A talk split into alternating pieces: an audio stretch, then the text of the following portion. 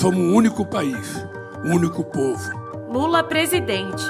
Da perseguição política à esperança renovada.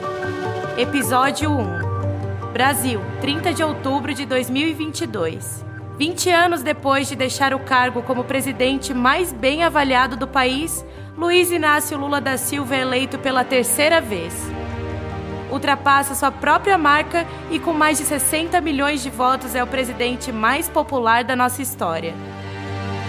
É a vitória de um imenso movimento democrático que se formou acima dos partidos políticos, dos interesses pessoais, das ideologias, para que a democracia saísse vencedora. Lula enfrentou a eleição mais importante de sua vida política depois de acabar com a fome e tornar o Brasil a sexta maior economia do planeta, encontrou um país dividido pela mentira. Dominado pela intolerância, afogado em dívidas e isolado do mundo. Nós vamos encontrar uma saída para que esse país volte a viver democraticamente, harmonicamente e a gente possa, inclusive, restabelecer a paz entre as famílias, entre os divergentes para que a gente possa construir o mundo que nós precisamos e o Brasil.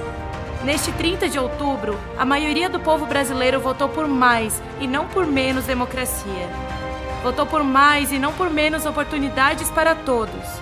Votou por mais esperança e menos medo, mais amor e menos ódio.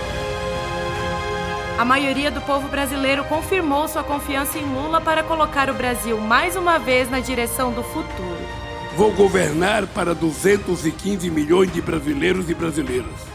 E não apenas para aqueles que votarem em mim. Não existe dois Brasis. Somos um único país, um único povo, uma grande nação.